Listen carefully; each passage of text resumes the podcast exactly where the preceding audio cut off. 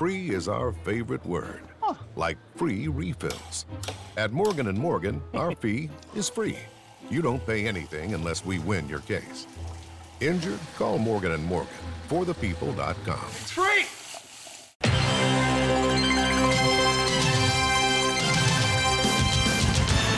Hot round! Red 7, red 7, red 7! Don! What? Red 7! I don't know what Red 7 means. I call it the annexation of Puerto Rico. You don't think that lame ass play where I run down field and act like I'm lost is gonna work, do you? Booyah! That's what we call a sack lunch. Nom nom nom nom nom nom. Get me the ball. You need the ball. Get me the ball. Get me the ball. That's gonna make the difference between winning and losing. Between living and dying. Welcome into 11 Personnel, wrapping up SEC Media Days. I'm Nick Roush, back from a week in Atlanta. Thanks to our friends at Morgan and Morgan for the people. They got personal injury lawyers, 800 all across the country. Size matters, especially when fighting those big insurance companies. And Morgan and Morgan, they have the resources to take care of you you don't get they don't get paid unless you get paid at morgan and morgan. For the people.com pound law that's all. Download that hit press it in your phone get all the information you need from morgan and morgan. Uh, it feels good to be back in the state of kentucky and it feels good to be back talking to adam luckett here on 11 personnel. Luckett you got dad strength now. I hope you don't bust through that microphone coming through this podcast uh, not much sleep going on here at the Luckett House, but a lot of coffee consumption. Uh, been a good few weeks. Good, uh, good timing on our, on our part to uh, bring a baby home.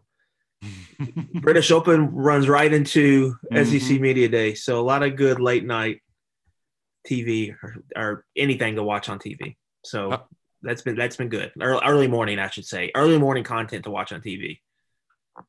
Oh, uh, have you developed the skill to nap rather easily? Because I, I feel like that's one of those just like if you can just grab two hours Yes, here and there, then you, you feel pretty good.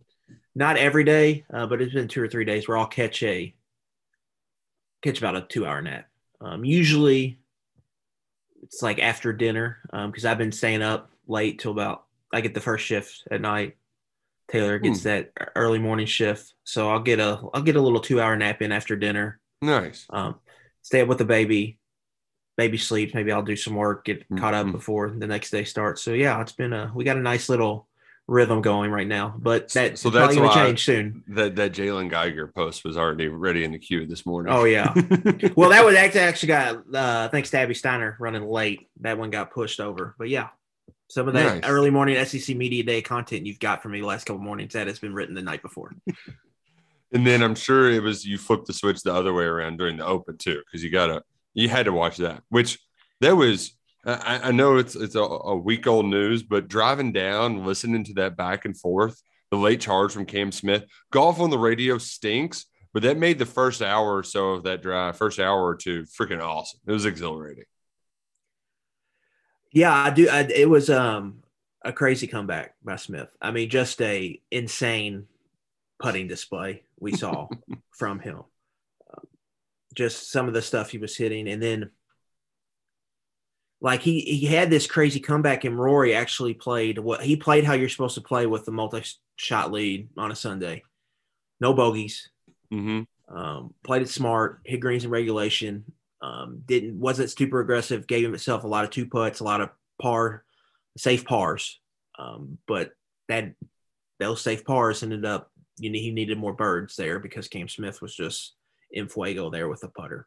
Um, so pretty insane win by him, and that upset a lot of people over there across the pond because Oh. they were cheering for Rory hard. And now he's a, he's going to be a live guy, or he's at least entertaining it because he's got And that Aus- Australian Alan Jackson sent them home sad. Australian allergy. That's great. Oh, that's great. But that was a lot of fun to kind of get the week of give us some sports before we got a week of talking. Um, I was down there in Atlanta with Freddie Maggard. Uh, I, I was tempted to bring Freddie on here, but to be frank, I'm kind of tired of talking to him. You know, we we just you, you just get tired of talking. You get tired of that stupid room. You, you get tired of it all. Um, but it's good to hit refresh. And I'm I'm curious to hear your takes throughout the the four days down there. But before we get to that, we're recording shortly after they unveiled the predicted order of finish and the all SEC teams. And uh, I'm going to start with the surprising omission. Um, what? No, I get there's some uncertainty around Chris Rodriguez, but that dude had 1,300 yards rushing this year. Nobody has more rushing yards in the SEC than Chris Rodriguez. People love Tank, Tank Bigsby, Nick. Okay. And then you add in the Jahmyr Gibbs, transfer to Alabama. Those are two guys, two former top 100 recruits. People people love them, but specifically Tank Bigsby, 4.9 yards per carry, barely got over a thousand yards last year. You look at any um, traditional stat, you look at any advanced metric, Chris Rodriguez is better than him. A lot better. Dev, Devon Achane is better than him at A and M. Zach Evans better than him at Ole Miss.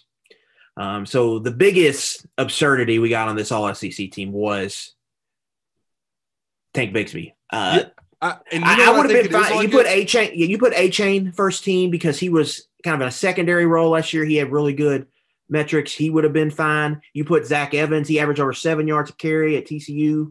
Um, he could be RB one in this draft class if he has a good year. All of those would have made sense. Uh, but to put Bigsby in there, and this is the second year in a row I think this has happened. Bigsby yeah. got in there last year, and well, you know why? Had a really better year. I'm, I'm gonna I'm gonna tell you why. His name's Tank people at SEC Media Days, the overwhelming majority of them are big dum dums. And when your name is Tank, you've got to be good at running the ball, right? You're a tank. Nobody can stop a guy named Tank. It's all in the name. It's all in the name. That's why he's first team All SEC. Yeah, they there there probably something to that.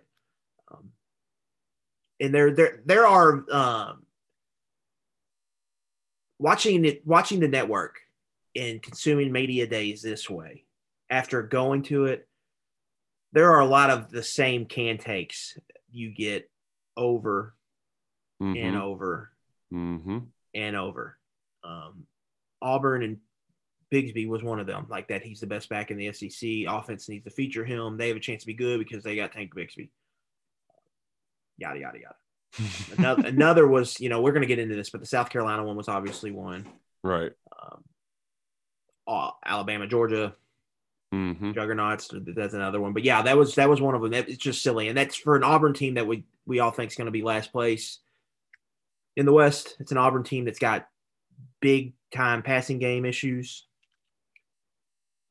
It's an Auburn team that you know you don't trust their coaching staff really. A lot of turnover there. Um, so how how good is well, Bigsby going to be this year? How about um, so we're going to go through the order. We, we will say uh, Kentucky was picked to finish second in the East. That was a surprise based on the conversation. Like everybody wanted to talk up the other teams in there. So the fact that they got second by only three votes over Tennessee was significant. They even which is what where it should have been. I think. I think it was pretty close. I went back and forth on mine. Kentucky two, Tennessee three. Kentucky two, Tennessee three.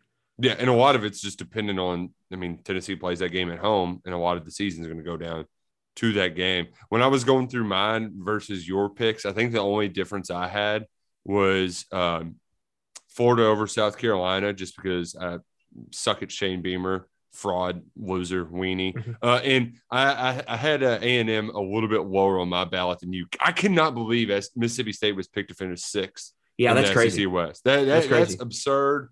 Um, it, it feels like this is going to be Mike Leach's best year to to really pop with Will Rogers now in what year three in the system.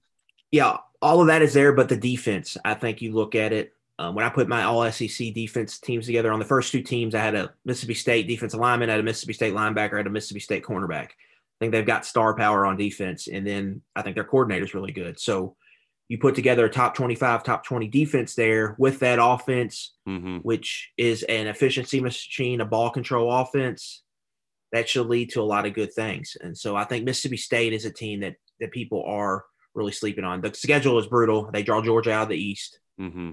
Um, that's tough. And then plus the West Gauntlet. So that's tough, but I think there's a lot to like about them. Um, when you look at the West and you do then you look at all these other teams, all this kind of turnover. Um, Arkansas, LSU, Ole Miss, all hit the transfer portal really hard. We all think Auburn's going to be really down. Um, so I, it's a great year, I think, for Mississippi State to right to have that breakthrough season for Leach. I think all signs are kind of pointing Mhm. towards that.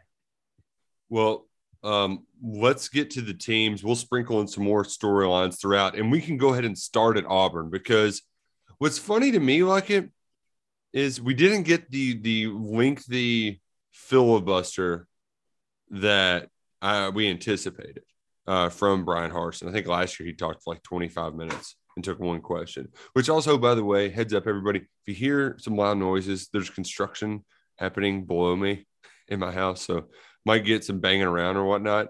Um, but I, I appreciated there was a guy by the name of Alan Cole who just did the word count on every trans uh, opening Yes, I statement saw that. transcript, and uh, Harsin was near the bottom with only 886 words. Mark Stoops had a longer opening statement than Harsin, who he tried to he, he did the thing where I've talked a lot about this offseason. If you want to know more about it, just Google it. It's like, okay, okay, Brian. Um, but I loved seeing like Josh Pate today caping for Brian Harsin. He's going to do everything he can to make sure this team is and exhaust all options to make sure they're competitive. Blah blah blah blah blah. And it's like you got to have some dudes though. You know, is Zach Calzada going to do it for you? Right. But here's what I wrote down uh, as kind of my notes for Auburn. Harson is in NF mode. like, and Andy Staples wrote a column on him this week, pretty much ca- and him Peter from Office Space. Everybody's seen Office Space. Main character just stops caring. Mm-hmm. That's kind of how Harsin is right now. He's doubling down on what he knows. He's got the Boise State coordinators, and they're just going to try to outcoach everybody. Um, but we all know how this is going to end when Thanksgiving weekend comes around. Um, I don't think you should be very confident that he's coaching in the Iron Bowl. It feels like an October firing if they lose, you know, a bad game or two, um, a 50-50 game early. So I mean, it just is what it is. He's he's sticking to what he knows. We'll see if it works. The thing with Auburn is, if you kind of pay closer attention, they missed on a lot of portal guys.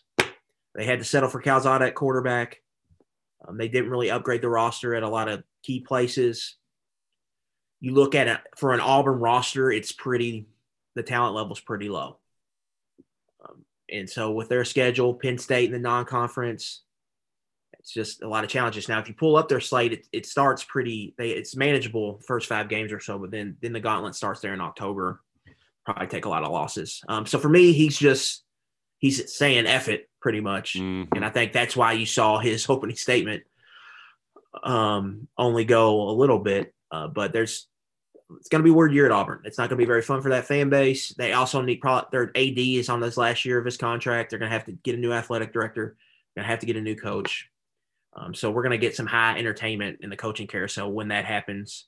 Um, because now without an AD and with the NIL need for money, boosters got a heavy hand and it's triple at Auburn because of everything down there. So that we should have an interesting coaching search there later in the season. I met our guy Hoke down there. R- briefly ran into him, ran into uh, a few Auburn folks.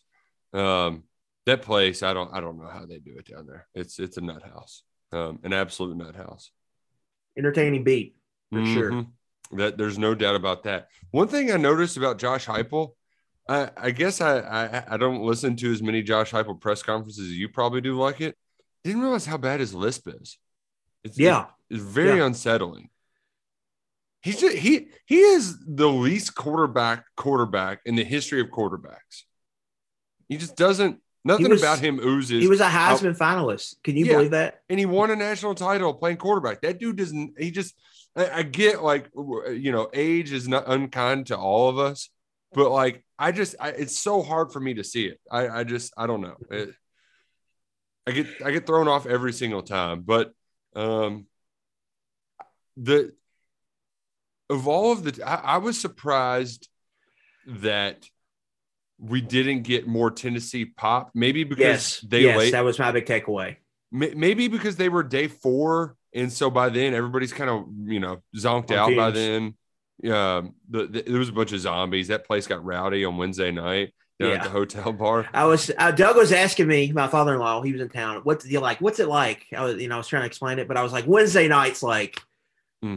Yeah. That's like the big party night. Well, if, you're gonna, if you're gonna go have beers with colleagues, that's the night you go have uh, some beers with colleagues. Bud Lights are getting eliminated Yeah. at the hotel bar. Oh, and th- they also like you had drink tickets with the Omni, and so you had to use them all. You know, Yeah. so like it, it, it's also different in Atlanta versus Hoover because a lot of people are Birmingham based, so you don't get as much.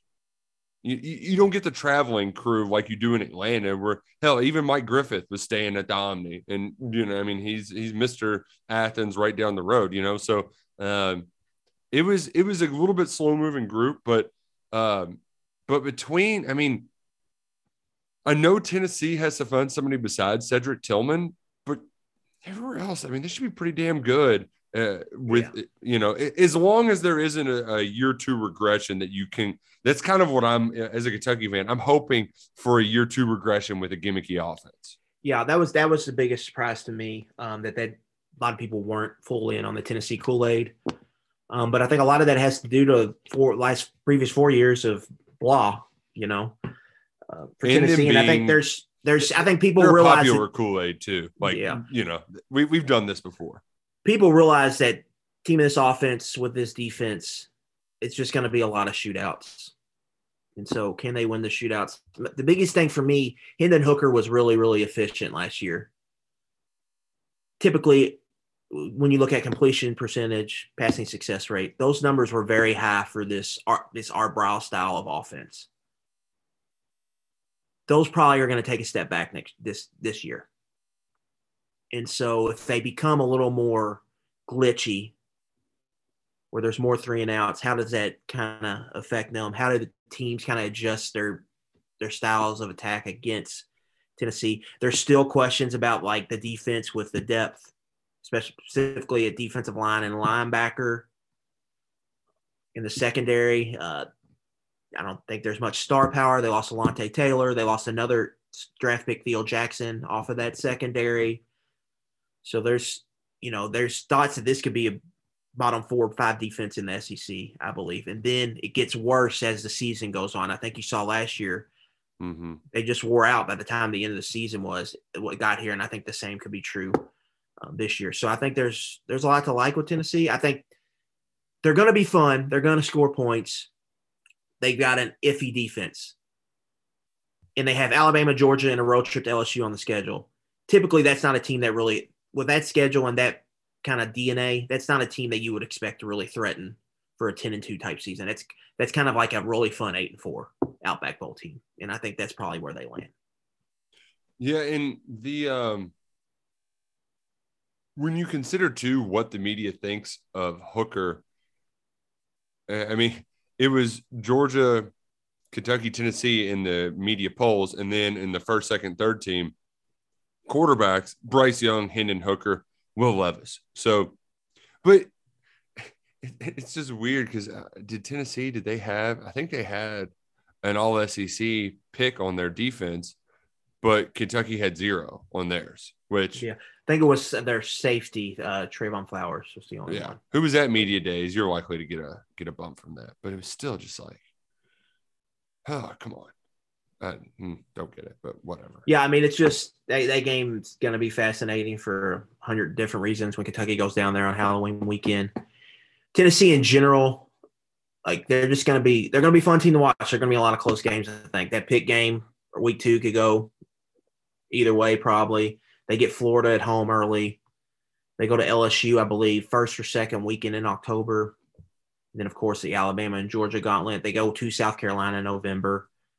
So there's and then the Kentucky game at home. They're just going to be a lot, lot of games. They're they might be the most must see team in the in the league. Like I think they're just going to play in a lot of exciting games. And so if they win a lot of them, the, people are going to be excited. But here's a here's a quick stat for you, Nick. Josh Heupel, Okay. four years as a head coach, three and ten in one possession games. E, it's Scott Satterfield like numbers. Yeah. Typically, though, there's a lot of up and down, peaks and valleys with these one score record types games. Mhm. But after about five years, that's kind of who you are. Right. He's entering year five as a head coach this year. So well, if he can't figure out how to manage those close games, uh, that's going to be very hard for them to break through because eventually, you know, he's going to have a lot more at Tennessee than he had at UCF, and you're going to have to win two to three of those a year to to be where you want to be. The um, uh, I I just completely drew a blank. Um, I, I it happens sometimes. My, they're, they're, the synapses aren't completely firing right now like it. Um, let's move on to Texas A&M though, while my brain's still trying to catch up with all that because I, I, thought I had something. It was a wolf, whatever. Um, Texas A&M Jimbo Fisher. He got asked about nil quite a bit, like eight. Yeah, times. that was my big takeaway. He got hammered with NIL questions and he danced around them like he was doing the Texas two step. Um, and I do find it it's very interesting. Mark Stoops went on Finebaum, gave this another huge rant on NIL collectives, mm-hmm. worried about the future. This how are we going to handle this? And even Jimbo saying they need NIL regulations when they're really benefiting the most. At least last year it seemed like they did. Their recruiting class this year is not great so far. Right. Um, so that that was interesting that he that he said that as well. Um, I think this is a team, Nick. Like people want to. I think it's very popular, and I think even you're on this, maybe lower on A and M than some. Like it's very popular to say, "Oh, Jimbo, eight and four Jimbo, not live up to the guaranteed contract." Uh, but to me, like this is four top ten recruiting classes in a row he signed. They have the third best roster, I think, in the SEC behind Alabama and Georgia. They didn't really hammer the transfer portal, and to me, that's a sign that they feel really good about the young players in their in their organization. Quarterback's obviously a huge worry, um, but you look at that defense, like they might have the best secondary in the SEC. That defensive line is littered with top 100 recruits. Mm-hmm. Offensively, out Devin Achane's a really good running back. I think they're going to have one of the best offensive lines in the SEC. Um, all that should add up as long as the quarterback's not a total net negative um, to a really big season, I think, to nine, 10 wins. Um, so Well- they're a team I'm, I'm kind of high on. That when you- when you laid it out that way, it makes sense. It's just that you don't have the proven commodities at the skill positions that You're right. you that people from ten thousand feet like myself like to just say, "Oh, well, they're going to be good because of him and him." Um, They haven't had the star receiver quarterback yet.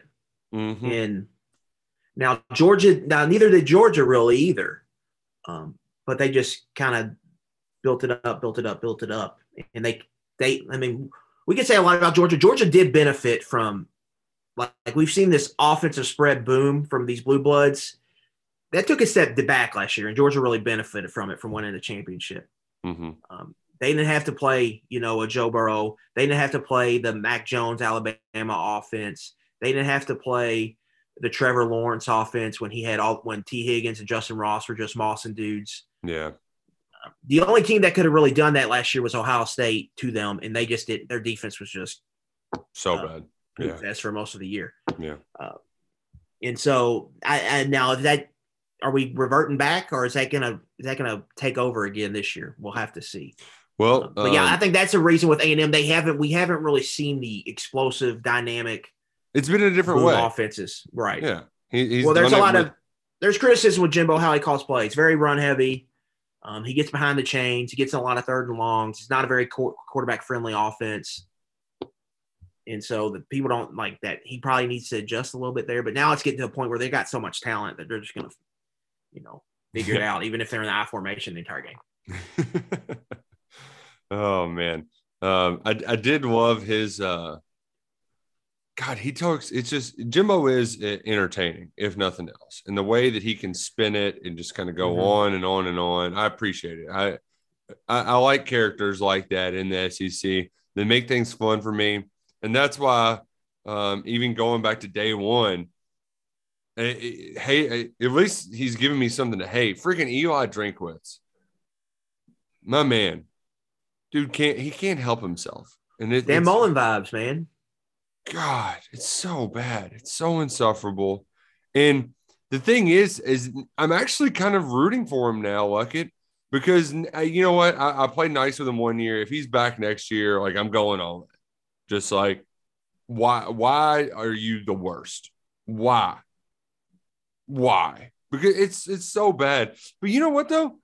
Whatever he like the, the kids apparently, I mean, he he got a four star receiver. He put out some stupid celebratory video the other night. Yeah, Uh, it was a big in-state recruiting win for them. he he's had quite a few, but like it, I, I just the the sell trying to sell us that there's continuity at Missouri when they're just rotating door of defense. 18 transfers. Yeah, like Yeah. You get, get the hell out of here. Like I that I'm not not buying that. Not buying that at all from from Eli. Yeah. For Missouri, there's like it's weird because there's there's really two big sides here. There's really reason to believe in the future. Like this recruiting class that'll be true freshman this year has some absolute dudes in it. But they've had so much turnover here in these upper classes, and Odom just didn't recruit well, and that's kind of what he's dealing with in the front end of that roster, um, and trying to turn it over. And then he's, I think he's mismanaged the quarterback situation. Um, like Bazelak was hurt last year. He played hurt. Uh, I don't know why they were so antsy to get him out. I think they thought they were going to get a transfer, and they he struck out on all the transfers. Um, so there's there's doom and gloom there. I think you could really feel as a Missouri fan like, oh, this might be a tough year. We got to go to Kansas State. They're better than Missouri. That's probably a loss. And then you have the SEC. They've just been a 500 program ever since 2013. And so it's probably another boring five and six, six and six year where there's not going to be much buzz. Um, you don't know what you have at quarterback at all. And they're the biggest question mark, I think, quarterback wise in SEC. I don't know what you're going to get from them. And so I think it's very important for him this year to have some of these true freshmen, like a Luther Burden, some of these younger big blue chip recruiting once he's had to show some proof of concept, show some playmaking, because that's really what they're going to hang their hat on. Um, because it's probably going to be a five and seven, six and six year. But with Drinkwitz, he just last year people liked the try hard stuff Yeah. because they were kind of a plucky team, um, a surprise maybe second place team you could pick. Mm-hmm. This year, people are not buying that, and so it's got it's going to be kind of a weird year, I think, for him. And I just I don't understand the what. I think he came off a little like he tried a little bit too hard. I would say. Oh yeah. Yeah, that's all. That's all he knows. He's. It's weird. These App State guys, they've got very similar vibes. Um, Scott Satterfield isn't as good at trying hard, but they're in a similar situation with the recruiting success. Almost buying them time, but how much time can it buy you? You know, uh, the difference is he didn't run his quarterback off like the the Bazelak stuff. I, I I did not understand. Did not understand that at all because even his floor is better than what that's you, as bad as it might sound like it. We've seen what Kentucky can do with low floor or high floor quarterbacks. You know, like Terry Wilson wasn't going to go win you games, but he did a pretty good job not losing you games for the most part. Yeah. So Yeah, yeah, yeah. I just don't. I, I don't know. Like that's that's a concern. You get Drinkwitz, this offensive coordinator, has had a good track record of finding quarterbacks and having success with quarterbacks. You can't find one at Missouri, so that that is that's concerning if you're a Missouri fan. mhm. I mean, even in that big recruiting class they had, Sam Horn's their signee. Uh, He's no he's no slam dunk, but he could go play professional baseball. Um, that still hasn't been decided yet whether he's going to go or not. But he could pick up at any moment and be like, I just want to focus on baseball. Um, so there's a lot of Mhm.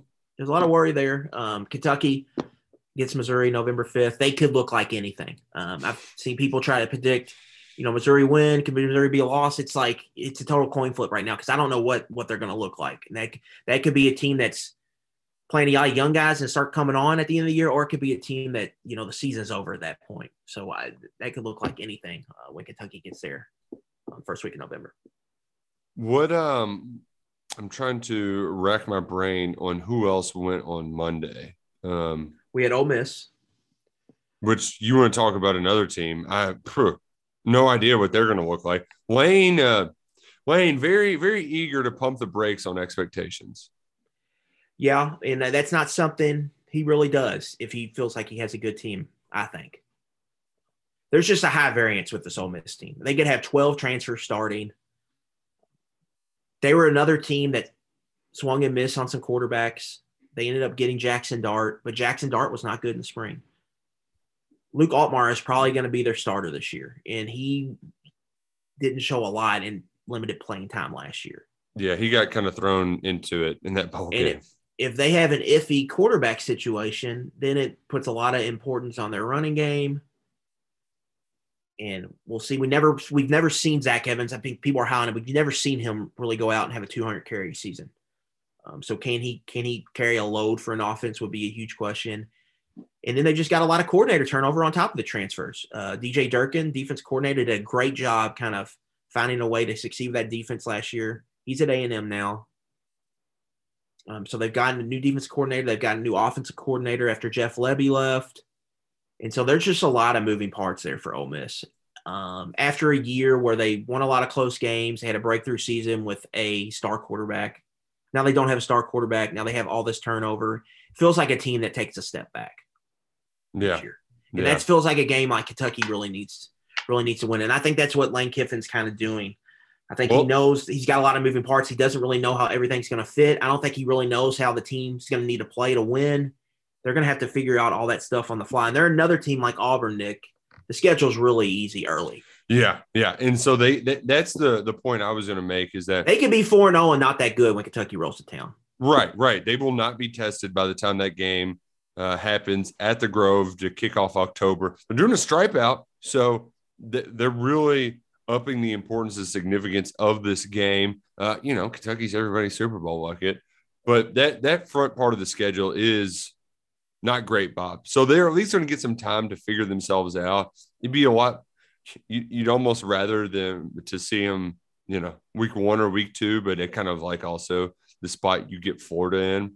Uh, but Ole Miss, I just I just don't know what to expect. But it was funny having Kiffin and Drink juxtaposed next to one another because Drink tries so hard to be cool, and Lane is just like he is he's just classic cool. The like the dude who doesn't care, too cool, cool for school guy, tan, mm-hmm. blonde hair. They're just like, different. Like Lane was a popular guy in high school. Yeah.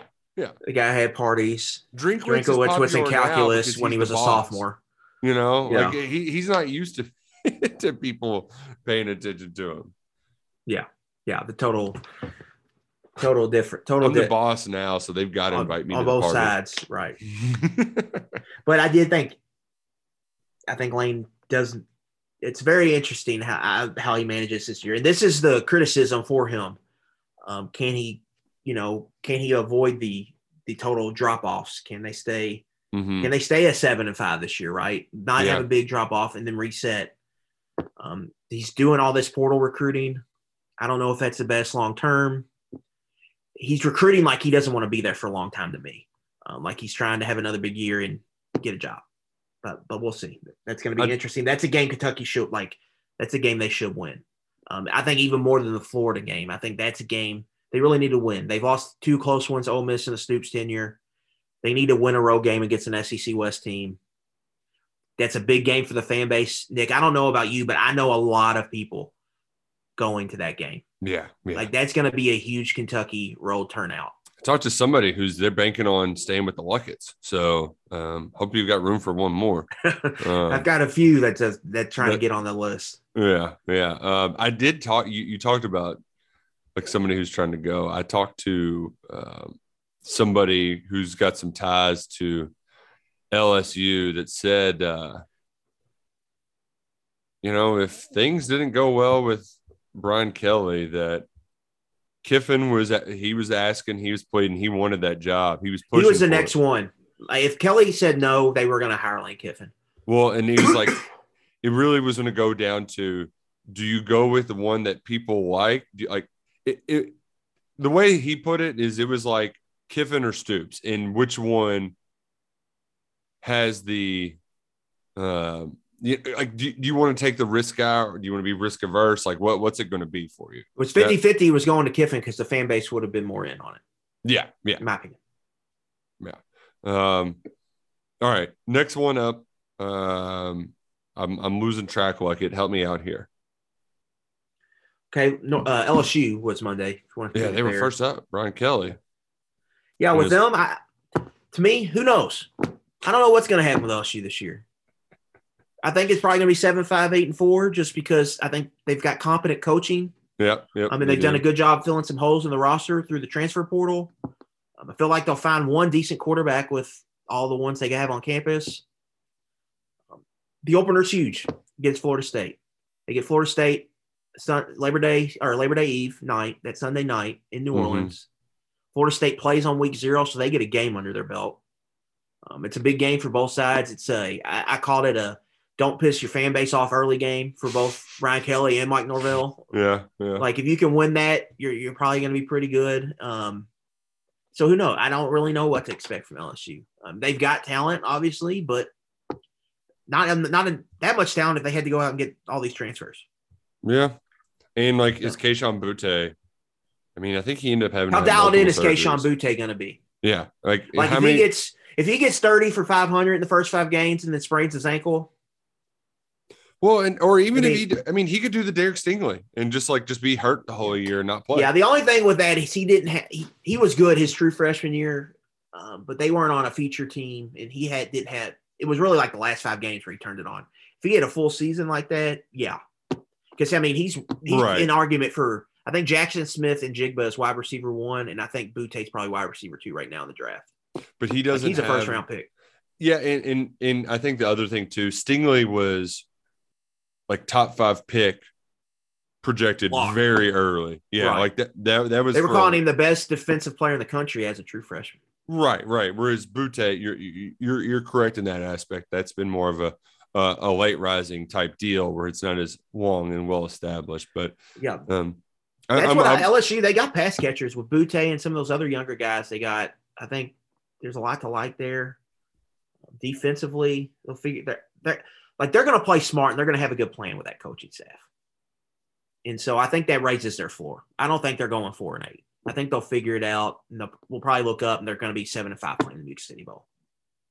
Yeah, the um the general consensus too among Louisiana people is, you know, as much as we like to joke about the family and all the like dancing and stuff, like nobody cares if you're good. Um, and even though it- He's got this year to set set the uh, ground, the floor, Right. and set the foundation. But then next year it's when you Yeah. need to start winning and competing and w- winning consistently, going for ten wins a season. right. So like if you and you generally think like Brian Kelly, the dude knows how to coach. Um, he's not exactly a ball of sunshine, but he's going to get that thing. He's going to get that machine burning, turning, and churning in no time. Um, Tuesday it was Alabama Day, and I know Sankey mentioned it.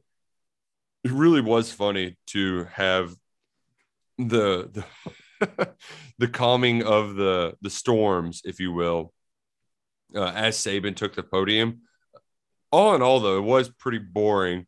Even though he is without a doubt got the two the two best players in the conference and probably the two best players in college football with Bryce Young at quarterback and Will Anderson uh, Yeah. on the edge. The- the- I know you do this every year, but here's my time: just have edge as a position for your All SEC teams. Why do we have?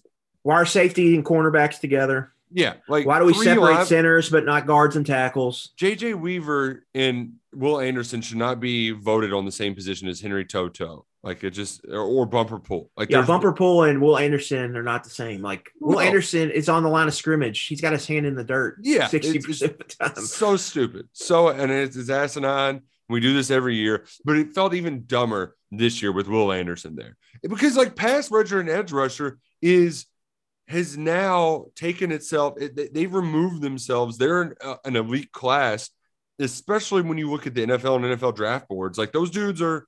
We do it in recruiting rankings now. We separate linebacker, Yeah. off-ball linebackers and edge players. It's stupid, absolutely stupid.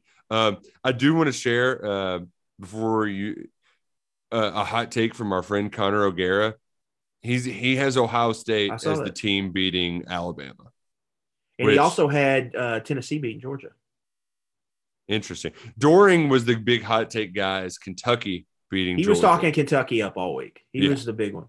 He was the SEC network uh, guy gassing him up. Jordan Rodgers was the guy uh, pulling him back down. That was their kind of lines of the week. There was, but I do think we'll, we'll get into this Kentucky, but like people just think they have a really high floor, and so that everybody expects them to be like eight and four. Um, but for Alabama, like the the the, guy- the, dichotomy, the dichotomy, excuse me, between Saban and Jimbo in the big room. Mhm. Jimbo hammered with questions about his argument with Saban. Saban doesn't get anything. Zero.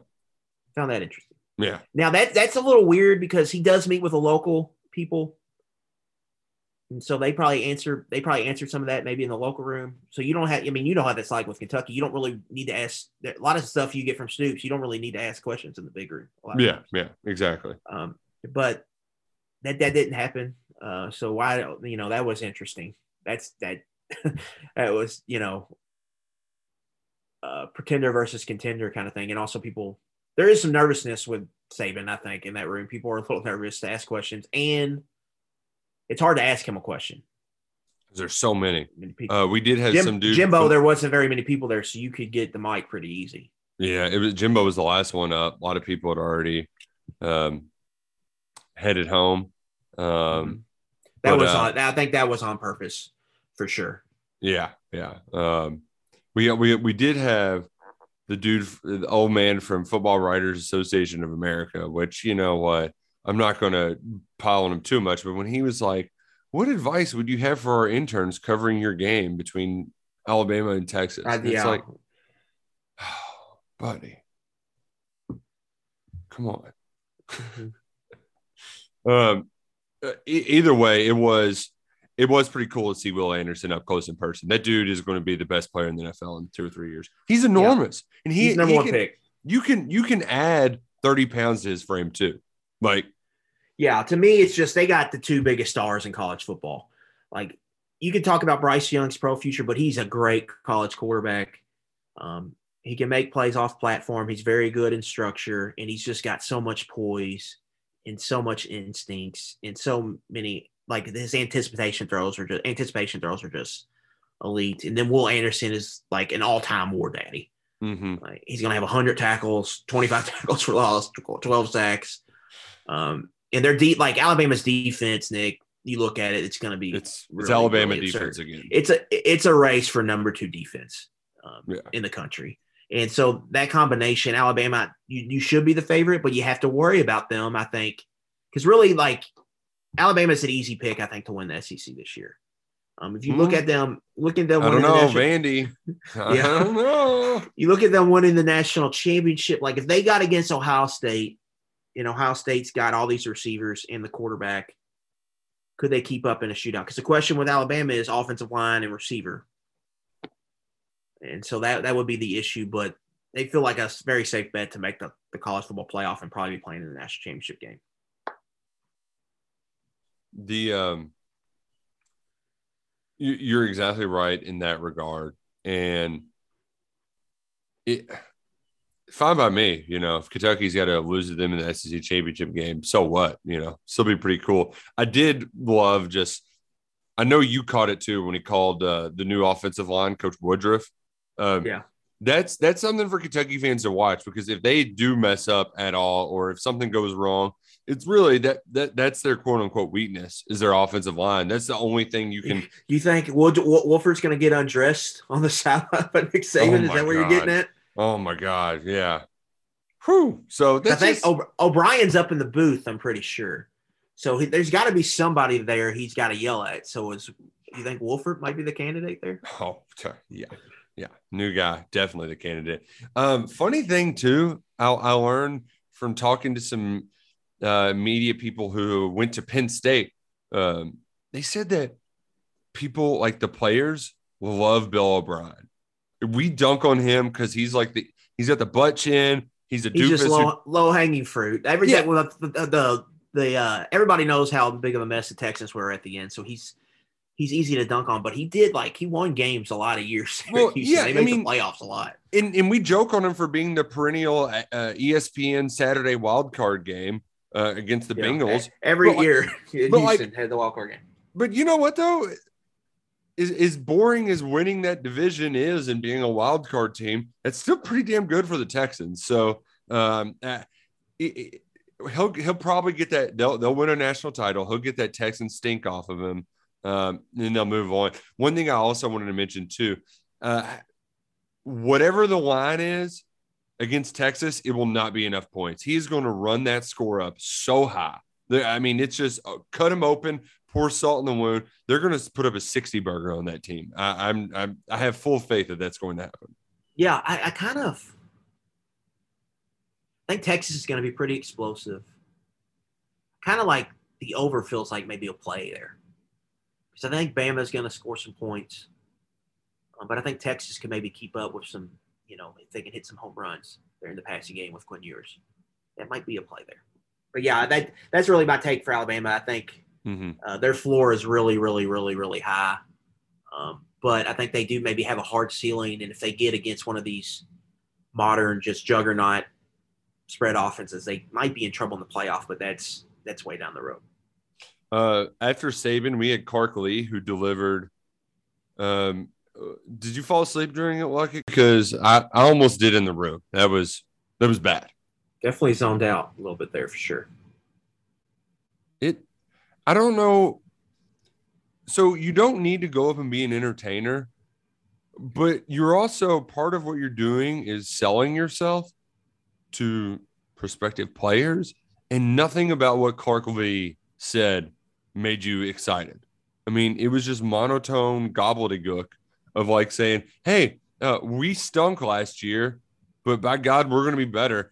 And but you know what though? If he gives that pitch to his snooty fluty bosses at Vanderbilt, that'll work.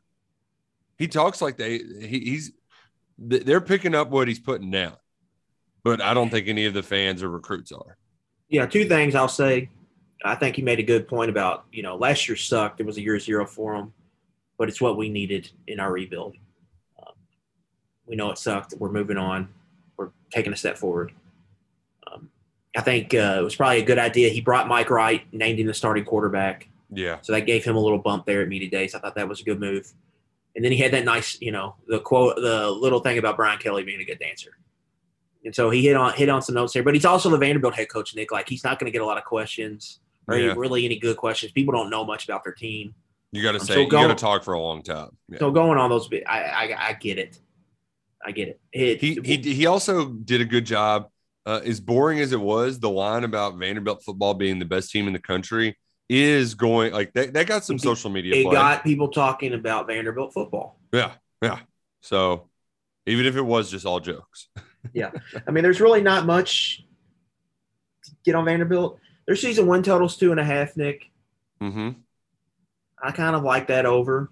Hmm. They're going to win an SEC game. They should have. They damn near beat South Carolina on the road last year. People They forget get that. them. They get them at home this year. I'm here for Vanderbilt beat Shane Beamer. I'm here for it. Please let me get that. They're going to get them in Missouri. Like they have to go to Mizzou, but they're getting one of those. They're beating one of them this year. All right, I'll write it those down. games. I'm writing it down right now. And when we do luck it or luck it, when we do our season win total picks, I'm thinking mid August here, Nick, when Mhm. camp slows down. Yep. Uh, when we get about two weeks in and they're not giving us anything, Anything new? Yeah. we'll get we'll have our win totals. I went through a bunch of them um, earlier this week, one of my late nights. So yeah, that Vanderbilt one might be on there. Uh, they're getting somebody this year. All right. Um, that day we also uh, that was not Florida Day. Florida Day was Wednesday. Um, I don't want to get to Shane Beamer yet. I want kind of want to done do. Arkansas yet. Arkansas was Monday, I think. They they were Tuesday or well, either way, it doesn't matter. Arkansas, whoever. Just my big takeaway: Why are you scheduling the way you schedule? You idiots! Like it is just suicide. Sam they are getting lucky rules. with their East crossovers, but Yeah. like still, it's scheduling suicide. I don't. I Sam don't know- Pitt, one, number one, Sam Pittman rules. Yes, he does. Awesome. hmm Um, number two, they are getting some benefit of the doubt here. Um, I don't really, I, I'm kind of okay with it because I think their coordinator's really good. I think that's the biggest thing Sam Pittman has done um, is establish the culture, and then he's got two really good coordinators, and they kept them in Arkansas with Kendall Briles calling the offense and Barry Odom on defense. Browse was very popular in the coaching circle. Like keeping him one more year could end up being difficult.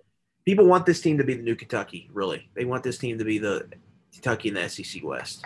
hmm So they have a lot of fans there. A lot of people like KJ Jefferson, but you, you're right. The schedule is ridiculous. Cincinnati at home week one, South Carolina at home week two, um, and then that's not even getting into their SEC West.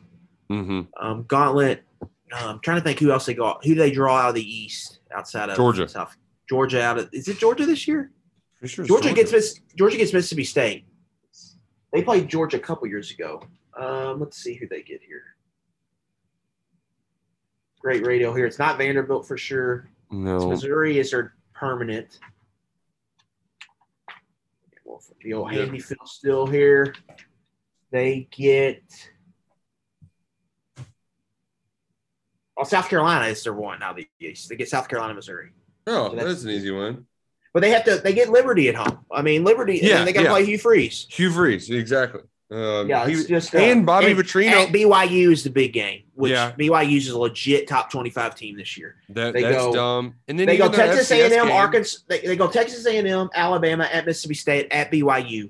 Um, going into their bye, they're going to be beat the hell up when they go to Provo. And then on top of that, the FCS team they scheduled is Bobby Petrino. Like, you don't think Bobby is putting all of his chips in that basket for that game? I know it's an FCS team, but like, even your FCS one, you're you're inserting a stupid little storyline in there for no reason. So and- and They're, they're another team that hammered the portal. Like they need these portal guys to be good. If, they're, if they missed on a lot of their portal guys, it could get south quick for them. But people really like them. Um, I really good- like they the got a good coaching staff. I really like the Arkansas media people too, and not just your guy Bob Holt, but like the radio guys. They all get after it. Um, they're they're- they're good time Charlies. They're good people. I'm a big fan. Um, all right, Georgia Kirby Smart. I don't know why they waited till after his he talked to do the contract extension. I guess he probably did the we want to make this about players um, sort of deal. Um, look at uh, are are they the greatest tight end team to ever tight end in the history of tight ends? Uh, they're up there. Uh, Brock Bowers, Arik, Arik Gilbert. They got a Darnell Washington. Oscar Delp was a big recruiting win here in the last class. And they lost they- Jermaine Burton. It's going to be their offense is going to be interesting how they kind of scheme that up. Um, good old line. Stetson Bennett at quarterback, but they need their offense to be pretty good um, from the jump to get where they want to go. Um, so that's going to be interesting. To me, the big takeaway was like Kirby's really selling hard. We're not taking a step back. Uh, because the comparison to me to this Georgia team is the 2010 Alabama team. The first year after they won the national title, um, they knocked on the door. Um, Ba- Bama won it quicker. Uh, but how do they reset? I mean, they just lost a lot of star power. Um, so how do they kind of reset? They got a, you know, they got a manageable schedule, I would say, for them. hmm Their two toughest games, Nick, might be the road trips to Mississippi State and Kentucky, and they're at the they're that's in November. Yeah.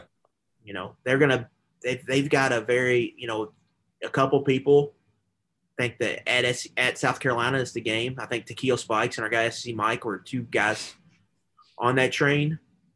I don't see that happening. I think they're gonna handle them pretty easily, like they they've done in the past. But Especially they've the got they've got a lot of run. now. They have a lot of runway here. So I guess is what I'm getting at to figure out some of their problems before those two big games at the end. The um, I, I I did get to spend some time with your boy Mike Griffith. He he he was disappointed you couldn't make the trip. Yeah, I bet he was. Yeah, he was really upset. Y'all could have hung out. Um, it would it would have been a great time. Really? And another thing, Georgia's local media is really they really they're, they're pumping them up too. Uh, I think Kirby's got all of them believing that there's not going to be a a step back. What's interesting though is they do have a combative relationship with Kirby because he's such a I mean, he he hates having any media watch anything. He's as old school as they get when it comes to access. Um, I think he put them all on Zoom all year last year. Yes, Like I, most places are like, we're back to open practices, and he's like, oh, we still need to be on Zoom. so, um, and uh, there was an interesting. You missed it. He didn't get asked about the cocktail party moving it, um, but Tebow asked him about it. Uh, Tebow was like, "How can you move this? Like, this is great. Like, why would you want to do it?" Um, and they had a nice little back and forth about uh, and Kirby's sell is you know it's because of recruiting, um, and it's you know Florida gets a you know pretty much a home game every year for it. You know we can't have recruits on campus. It's a it's one less date for us, and think how awesome the atmosphere would be if it was at Florida one year, at Georgia one year, and Athens and Gainesville. So that was interesting. Um, obviously, Florida doesn't want to move it. mhm. Georgia, Georgia seems pretty set on wanting to move it potentially. I wonder when that contract's up with It- it's they, Jacksonville. It's later. It's like 28 or something. So they've got a little bit of runway. so Um, we'll see when that comes up. But I, that, he's pretty headstrong on moving that. He didn't bring it up a lot, but I here in the next two media days it'll get brought up again about wanting to move that game, especially if Georgia starts hammering Florida every year. Yeah, I um I was talking to some people from Jacksonville and you know, I was pro I'm, I'm pro game in Jacksonville, kind of like I was very pro when- It's the one neutral site game that makes sense. Yeah, well, and it was it was it was fun. It's fun doing the split thing, but also like Kentucky Indiana basketball playing in Louisville and Indianapolis. Like so much fun. And also an opportunity for people that like that that was the kind of game that Nick Roush would never go to games at Rupp Arena, but he could get to a game at Freedom Hall, you know. Uh maybe instead of, you know, unloading a bunch of money uh to spend on season tickets, you know, you just pay a little bit more of a premium price to watch your a rivalry game down the road. It's also a marquee game for the beginning of the stretch run there in because it's it's usually the weekend after Halloween.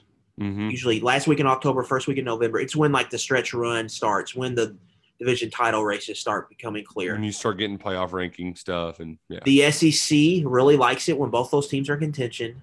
That game is blown up on a national scale when both of those teams are when the division title's on the line. SEC Network's always there for their little pregame show. mm-hmm. They all go to Jacksonville. It's a big deal. Like it's a big deal from that aspect. I don't think the SEC really would want it to move, right. but so it's going to be interesting to see how that plays out. But maybe become it might become though less important though, Nick, when we get these other teams in here. When you get Texas, Oklahoma, Yeah, when you get some bigger Texas, Texas A&M, it might become a less important rivalry game.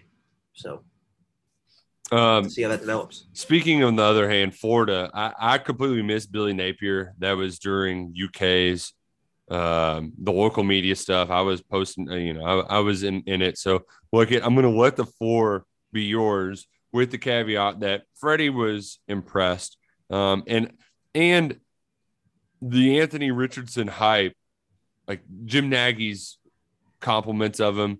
Like afterwards, we were talking. He's like, I don't know why Dan. Well, Mullen Spencer Rattler stole a lot of his thunder which is surprising. I, I don't. because if the people on Rattler, they would have been on Richardson if Rattler wasn't in the league. Um, but we'll Yeah. get to South Carolina here in a minute. Florida, like it's just it's the same thing with Billy Napier. It's the same message he's been saying all along. He's got this plan that it's gonna. He's he needs patience.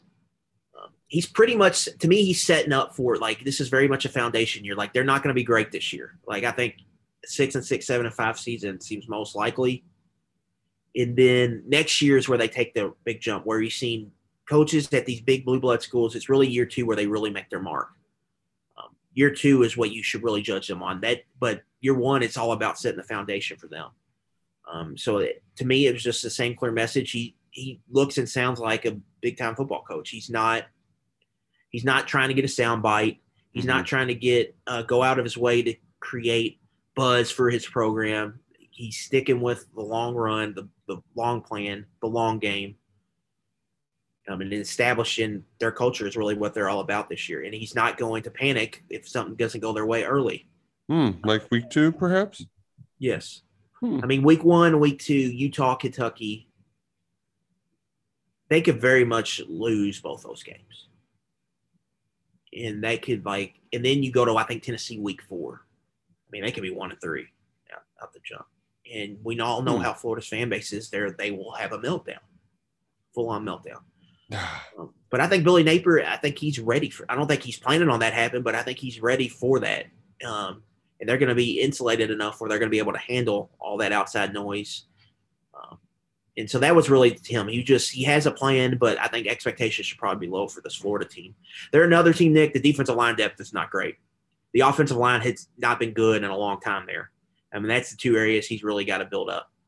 Um, and then you look at their roster, like where it's the Florida star power. Like the receiver core is like it's slow. They don't have a lot of game breakers. Um, you think Anthony Richardson can be a star, but you don't know. Um, defensively, they've got a lot of rebuilding to do there. So it's very much going to be a middle of the pack team there in the SEC. And that's another game, uh, like, you know, it's not a must win for Kentucky, but I think it does eliminate wiggle room for you if Kentucky loses that. So that's a huge game for them. It, it's a year where Florida's down. It feels like a year, and Kentucky has a really good team with quarterback. It feels like a year you need to take advantage of that. The time it's early on, early in the rebuild. It's a good time to catch that Florida team before they get wheels going. They don't have a, a, a good tune up because they're going to Well, be beat up. If they lose to Utah, it's going to be a stressful ass place down there in the Mhm. swamp because Florida fans aren't going to want to go 0 2 with a loss to Kentucky to start the season.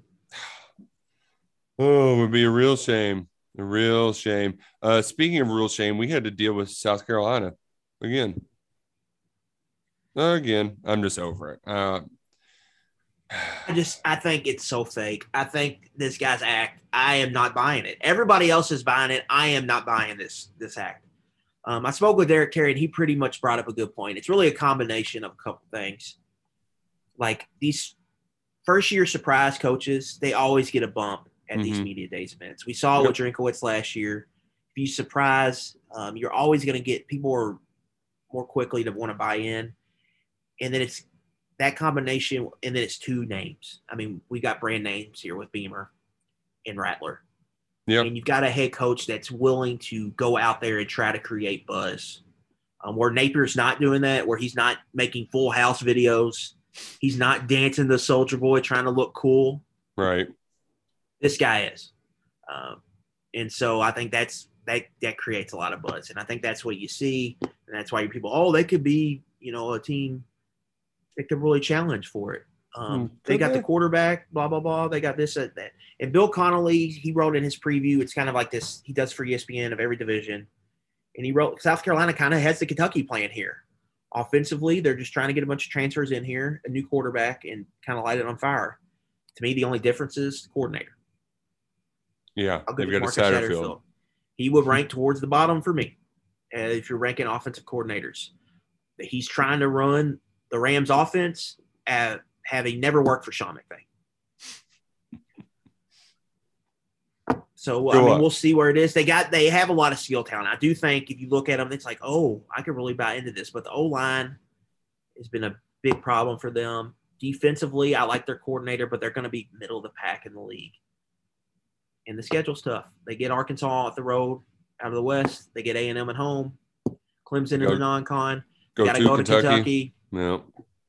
Get Tennessee at home. They got to go to Florida. And then how much are we also, Nick? They got Auburn and Florida at the worst of the worst at the end of the year. And they won two games at home against them. They got North a North Carolina team that had pretty much that was a big disappointment and pretty much quit on the season. Those Yeah, are the they- three wins you're hanging your hat on.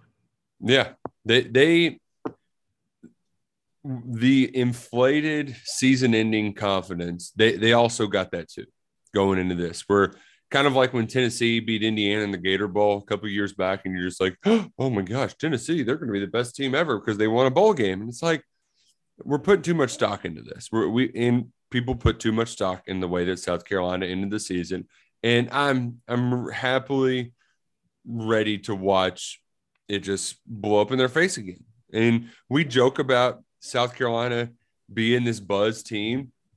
And I, I thought I, I didn't realize that it I joked about it. I actually didn't think it would happen this year though. I, I didn't think that they would get all Yeah, this hype. I was but, surprised by that. But it, it it you know what? Look at uh, the clock.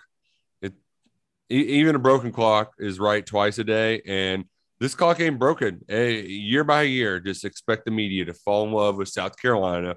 But back to the the stars of the show for this show, uh, the University of Kentucky Wildcats. They they did get a little more respect than usual, and look at I think they got just the right amount of disrespect too. That you know you can have the the Vince Marrows of the world like to where they can still say that they don't believe in you. You know, like Still keep the chip on the shoulder. Right, right. There's there's just enough of the all right, Will Levis, you're great, and just enough like okay, you guys aren't going to do it. That, that that that that hunger, that chip on their shoulder card, they can still play it going into the the 2021 season, 22 season. Jeez. Yeah, to me, the the two big takeaways was a lack of praise for Will Levis. Um, it was a classic college football media fading NFL draft me- media. It was this was a classic. Um, college football people saying, no way he's that good. This is just the NFL trying to tell us who's good, Mm-hmm. yada, yada, yada. And then at the end, I think it shows just the respect people have for Mark Stoops and the job. And the people just think Kentucky has a really high floor. Um, they think they're going to win eight games, eight, nine games, and they're going to be in the hunt, and they're going to be tough to, to beat, team that plays hard. And I think that's why teams what or the media had him them second in the East. Um, a big storyline was who's how does who ranks third? Who's the third best team? Who's the fourth best team? I think Kentucky's clearly in that group. Where I think A and M's probably third, but they're in that group, or that you could put them fourth or fifth in the league. I think they're firmly in that mix. And for Kentucky, I think another thing, Nick, I think that maybe where people were hesitant. This was the first time since 2007 where Kentucky came to this event with a legit guy they believe in at quarterback, a legit guy that you can Yeah. think could be one of the best quarterbacks in the SEC. And Yeah. I don't think a lot of people really know how to take that. Yeah. Like a lot of a lot of people picking South Carolina on TV, like a Greg McElroy, a Jordan Rodgers. Andre Woodson's older than them. Like they just don't, you know, they don't know Kentucky with preseason quarterback. you know, true. so it, it's just different. I think people are a little bit hesitant to see what Levis can do here, and then I think the coordinator change has a lot of people scared a little bit. Which makes sense because Yeah, as, as much as we can spin why Rich Scangarello is good, there's a there's a, like what what is bad. it's also a system hire. Okay, like they have an established system here now. They're going to run this offense, and it's going to work. I think if there's not like eh, there's, I think they deserve some benefit of the doubt here with with Coach Rich. Right, right. Which also like how Mark Stoops pronounces his name. I have no idea how to say. what he I- he can't, how- he can't el- say his name at all. Is that how I pronounce it, or is he getting it wrong? That's what He just I, he just he's he can call him whatever he wants to call him. is. That it? Just his his Youngstown accent. He just can't get it out. Can't help it. Oh, Can't help it. Yeah. Um, he didn't give us anything on Chris Rodriguez. No. I I wanted. I- it'd be nice, but not getting it. Um, curious. We've got UK football media days in about two weeks time. Curious that Well, dynamic about that. I love the Barion Brown blurb we got from both Yeah. Stoops and Will Levis. Uh, that's exactly what you want to hear. Like he has to put the pads on, but when they're throwing seven on seven, if they're saying that, that the dude is different. He's just got a different level of juice, and like he's gonna be a weapon this year. Uh, Rich Scan- Scangarello is gonna have to get you know creative in how he uses him, but that's that's why you're hiring because he's bringing some creative, I think, packages. And Lane Kiffin talked about that with Kentucky, how creative they were on offense. Um, he liked a lot of stuff they did. Uh, the Barion Brown stuff is, I, I'm excited about it. I think you should be excited about it. It's worth getting hyped up for. Although And- I, I I will say, like, and I am starting to to run a little bit on E right now. I can feel it. I'm getting a little shaky. And the one, the one, one more we can get out of here. The tread's getting State. thin on those tires. Mississippi State, I think they're the sleeper. People are sleeping on them.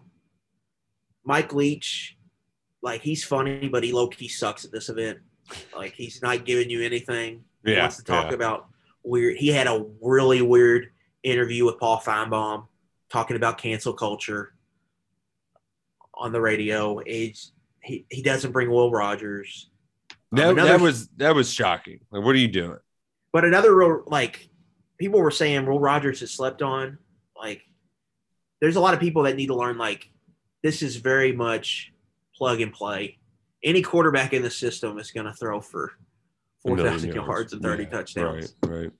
So you Uh, just need I, I do think it's also noteworthy that that's how Leach thrives is being the not talked about. Like he, he doesn't seek publicity. Like when he does other interviews, it's local media stuff. Uh, I mean, he went on with Brandon Walker, but like there's not there's not anything else like that out there. And I mean, his best team at Washington State was with Gardner Minshew. You know, at Texas Tech, they had Yeah. Michael Crabtree as the difference maker, but n- nobody was going into that season proclaiming Graham Harrell as some savior. So th- there, I think there is something to him actively not trying to promote his team, even when they could be at their best. that's just how he rolls. Yep. he he will he won't talk about football. He, like even some of the local reporters at Mississippi State will tell you he just wants to talk about other stuff. Mhm. Favorite candy bars. Yep. Uh, favorite dinosaurs. Um, what Wedding to expect in marriage. That was yeah. good. Yeah, that was a good. Yeah, one. that's what you know. You ask him, you know, why do you run mesh so much? He doesn't want to answer that. right. So right. That just that's that's that's what what he is. But that's just you know he's a quirky character. I think Yeah. they're a team that can surprise folks. Yeah, and did, I didn't notice him getting a lot of nil questions. Um, it was funny when he got asked uh, about the 64 team playoff. Um, and he said, well, He said could be that before. Yeah, Yeah, yeah. he He's said- talked about it a lot. So they brought it back up. Um, He's good for one funny quote you can get a year from him Yeah. at this event. Stu- uh, to go back to Stoops, it was a little surprising how open and how much he talked about nil because he's usually not a big picture college football guy. Yeah, It- it's a, a little different um, hearing that side of Stoops. We did get some big picture things from this week. It obviously wasn't uh, Texas and Oklahoma coming to the SEC, uh, but it's not going to be a one time transfer anymore. It's just going to be anytime you want. Yeah, just within this these transfer windows. Um, you can do it as many times as you want. Just do it within the transfer window period. Uh, and then Greg Sankey is just putting double birds up at everybody. Um, They're not eager to add to it, but they're certainly the next round of playoff expansion, not making any sort of concessions. Yeah, and Jim Phillips over the ACC definitely looks like he's out of his league right now. Yeah. called the uh, alliance of success. Wants the neighborhood to thrive together. yeah. Give me a freaking break. Yeah, I would not feel very good if I was an ACC team. Also, ACC kickoff was lit this week. Oh, Big. yeah. They were coming at each other. You had Pat Narduzzi pretty much wanting to fight his former offensive coordinator, calling him out. I don't know if you saw that. He said our our offensive coordinator wouldn't run the ball. With you know, he was stubborn. I You know, he, his offense just set records. Yeah. Um, he, you know what he said about Lincoln Riley in the past. You had Dabo getting mad, saying people think his quarterback's a slap dick. From East Boga Community College. You had Malik Cunningham calling out Clemson for stealing signals. Called out Kentucky. Called out Kentucky. The then you had Syracuse guy- linebacker call out Malik Cunningham. Which that one's mean- funny because it's like Syracuse. uh, Who are you? Yeah, that yeah. That I mean, I'm ready. Syracuse Louisville week one just became a lot more juicy. Night game. Oh, uh, but it's like I keep forgetting Kentucky's at night week one. That's kind of a buzzkill. Yeah. Yeah, it is a little bit of buzzkill. But Oh, yeah, well, that was ACC it. kickoff was they were getting rowdy down there in Charlotte. We're only uh, 40 some odd days away. So it'll Be here before you know it. it will You be here consider- before you know it. It's talking season over now. No, because I think the initial stuff you get out of camp is kind of talking season ish.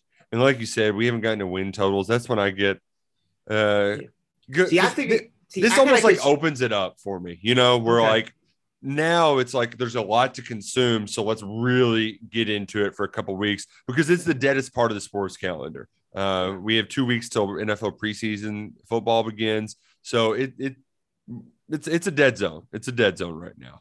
Yeah, to me it's a little different because now it's kind of preseason camp season. 'Cause now Mhm. you get into learning about like you get reports from actual football being played.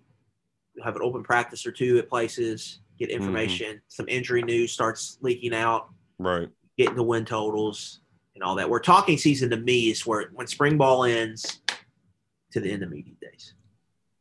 Because you're just talking nonsense. Uh, you just you have to make stuff up. That's what that's talking season to me Well, now no. it's like this is the real football season to me now. Once camp, once we get the everybody has their you know little, little media day yeah, um, at the beginning of camp, which Kentucky's August third, um, so like ten days away um, from Yeah. Friday, July twenty second. So football's here. be here before you know it. It's uh, it's been a pleasure. It was uh, a long, exciting week down in Atlanta. We appreciate Morgan and Morgan for getting KSR down there for the people.com. Any personal injury needs, Morgan and Morgan has you got you covered. Just down pound law on your phone. That's all. Um, like it. Glad everything's going well with uh, uh, fatherhood. Uh, you got a cute little stinker on your hands.